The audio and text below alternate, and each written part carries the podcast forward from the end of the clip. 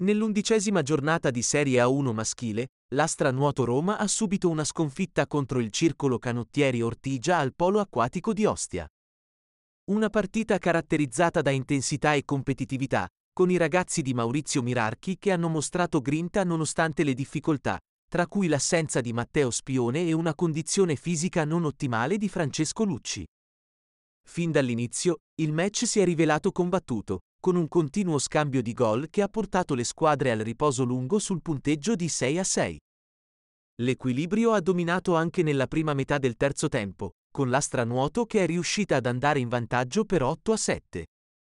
Nella fase finale del terzo tempo, però, l'Ortigia ha preso il sopravvento.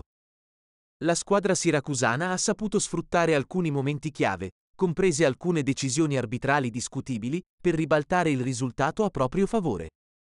Nonostante la resistenza dell'Astra Nuoto, l'Ortigia ha dimostrato la propria superiorità, portandosi a vincere con un margine che, secondo l'analisi della partita, sembra eccessivo rispetto all'equilibrio mostrato in acqua.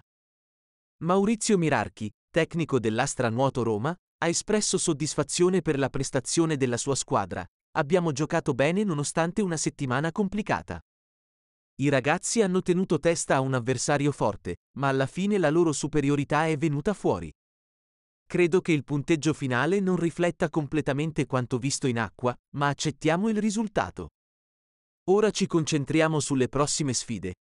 Il prossimo appuntamento vedrà l'Astra Nuoto Roma in trasferta in Sicilia contro la Nuoto Catania, un incontro importante per la squadra neroverde che cerca di riscattarsi e di concludere la prima parte della stagione con un risultato positivo.